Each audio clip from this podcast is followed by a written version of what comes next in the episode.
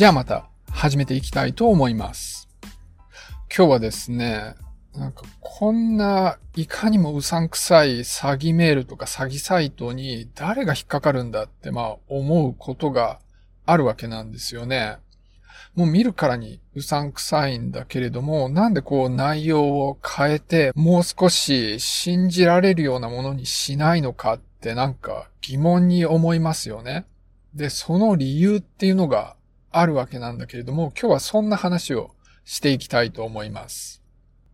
先日ですね、もう見るからにうさんくさいチラシをもらったんですね。まあ、ちょっと教育関係のもので、こう脳科学の力を使って、こう、その子供が持っている潜在能力を発揮させるみたいなやつだったんですよ。で、もうチラシがですね、もう見るからにうさんくさいんですね。っていうかもう、うさんくさくない箇所がないぐらい、こうデザインから始まって全てがうさんくさいっていう、そういうもんだったんですよ。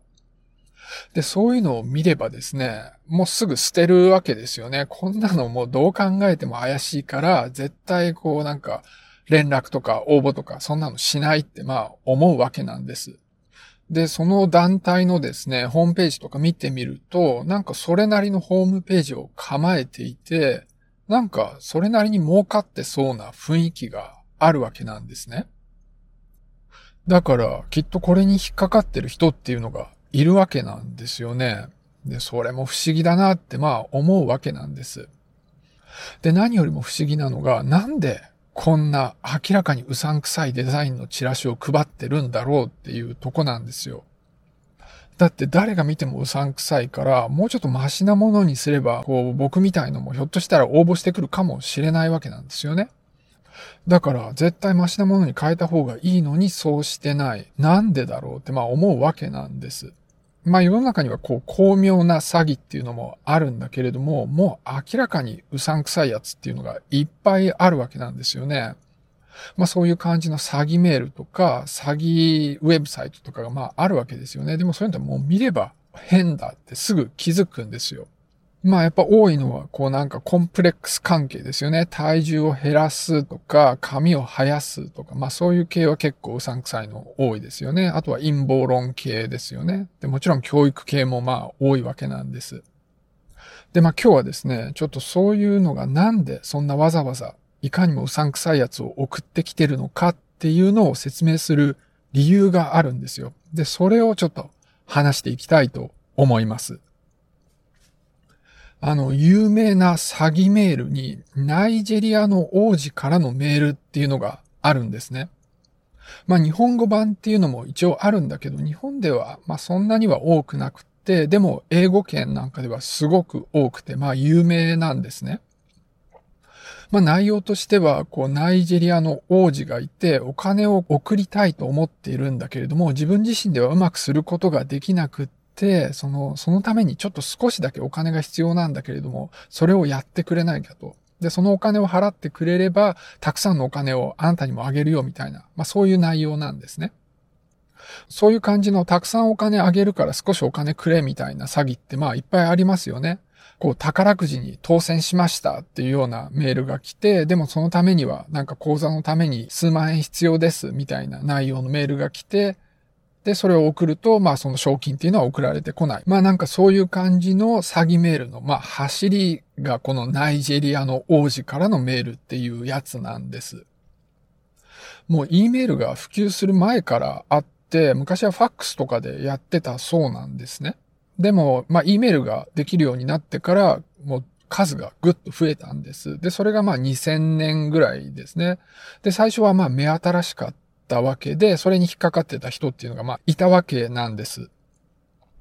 でもまあ、あの、すごくたくさんの数のメールが送られたわけなんで、もうすぐ知れ渡ったわけなんです。だからまあ、とっても多くの人がナイジェリアの王子からのメールっていう、まあ、有名な詐欺があるよっていうことを知ってたわけなんです。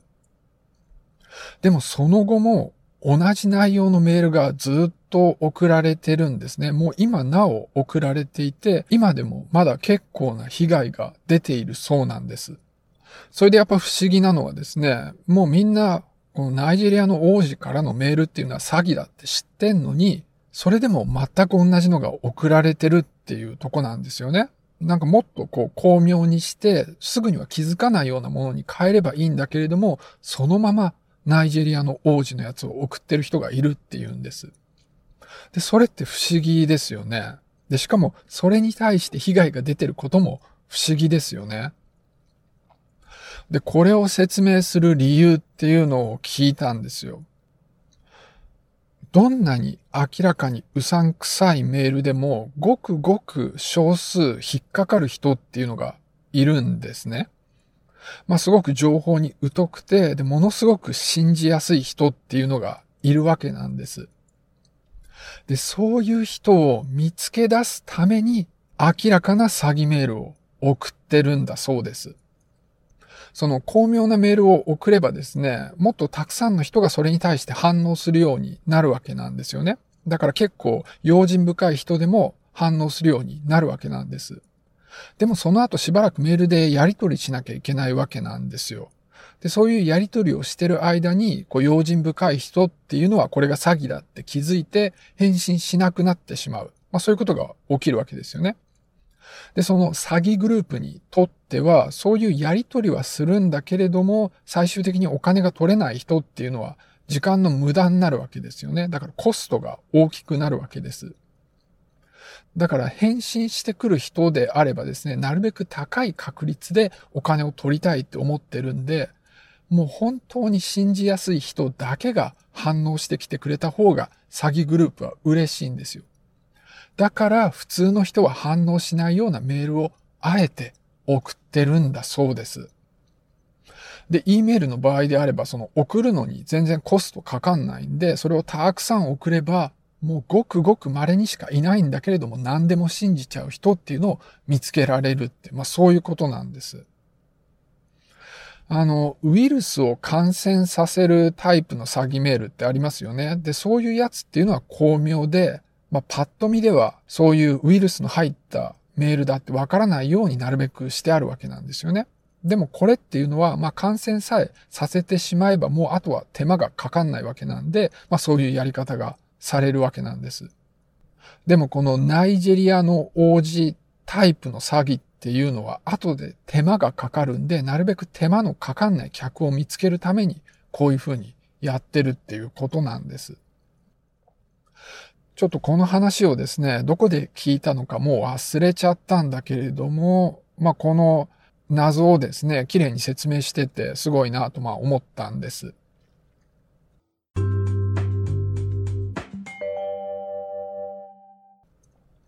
だからまあ、もう明らかにうさんくさい詐欺なわけなんですよ。だからこんなしょうもない詐欺に引っかかるなんて、もうバカだから、こんなの自業自得だって、まあそういうふうに言う人がいるんですよね。でもですね、こう、たくさん人がいるんで、どうしてもやっぱそういう人っているんですよ。なんか人をこう疑う能力っていうのがないような人ってやっぱいるんですよね。で、しかもそういう人の中でも、こう日によってまあ違いがあって、たまたままあ特に信じやすい日にそういうのを見てしまうと反応しちゃうんですよね。まあ、オレオレ詐欺もそうなんですけれども、こう簡単に人を信じちゃう人ってやっぱこう生きていくの大変なんですよ。でも最初から大変な人をわざわざターゲットにして詐欺をしてるんで、それってもう相当悪質だと僕は思うんですよね。いや、どんな詐欺でもですね、良かないんだけど、本当に一番困ってるような人から搾取するなんて本当にひどいとまあ思うわけなんです。で、注意すれば防げるって、まあ普通の感覚では思っちゃうんだけれども、そういうことじゃないんですよね。どうしてもそういう人がいて、で、それを巧妙に見つけてるんで、詐欺にかかってるわけなんです。だから、まあ単純に自己責任で片付けられる問題じゃないなと思うわけなんです。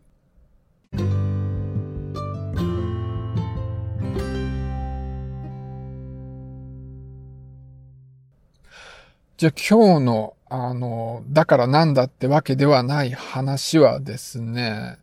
まあこれも、あの人に言うと変人だと思われてしまうような話なんだけれども、僕は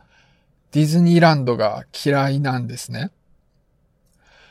あの、そもそもディズニーランドにあるものに対してですね、何も楽しいと感じないんですよ。なんか可愛いキャラクターとかいるじゃないですか。別にあれ、その可愛いから好きとかそういうふうに思わないんですね。あといろいろ乗り物なんかもあるけれども、別に乗っても楽しいと思わないんです。なんか、どっちかというと怖くて苦痛なだけなんです。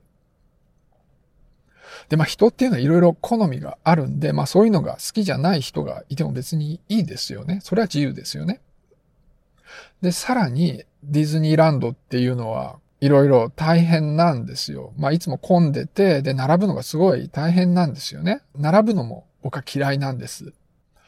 で、入園料とかも結構高いですから、僕からすると、こう、お金をたくさん払って苦痛を味わう場所って、まあそういう感じになってしまうんです。でですね、ディズニーランドってまあさすがにあれだけお金を取ってるだけあってサービスいいですよね。あの、働いてる人みんな感じがいいですよね。どんなしょうもない質問にでも付き合ってくれますよね。で、さらに、こう、ゴミが全く落ちてないんですよ。常に人が拾っていて、ゴミ一つない状態が常に維持されてるわけなんです。で、まあそれすごいなとは思うんだけれども、でもそれはそれで嘘くさいなとも感じるんですよ。まあ夢みたいな場所を作ろうとしてるんで、まあそれわかるんだけれども、やっぱちょっと現実社会から考えると世の中ってこんなもんじゃないよってなんか思っちゃうわけなんです。で、まあそんな感じなんで僕はあれ楽しくないんだけれども、それに加えてなんか楽しいのが正しいんだみたいなプレッシャーを感じるんですね。だから、あんまりこう、つまらなそうにできないっていうのも苦痛なんですよ。やっぱ感情を押し殺すとですね、こう、なんか、気分悪いですよね。だから、こう、つまらないんだけれども、でもそのつまらなさを、こう、顔に出すことも許されないっていうんで、まあなんか嫌な場所って僕は思ってるわけなんです。はい。わかります。あの、言ってることが変人だということは自分でも自覚してます。でも僕はそう感じてるんです。だったら行くなよって話なんですよ。はい。わかります。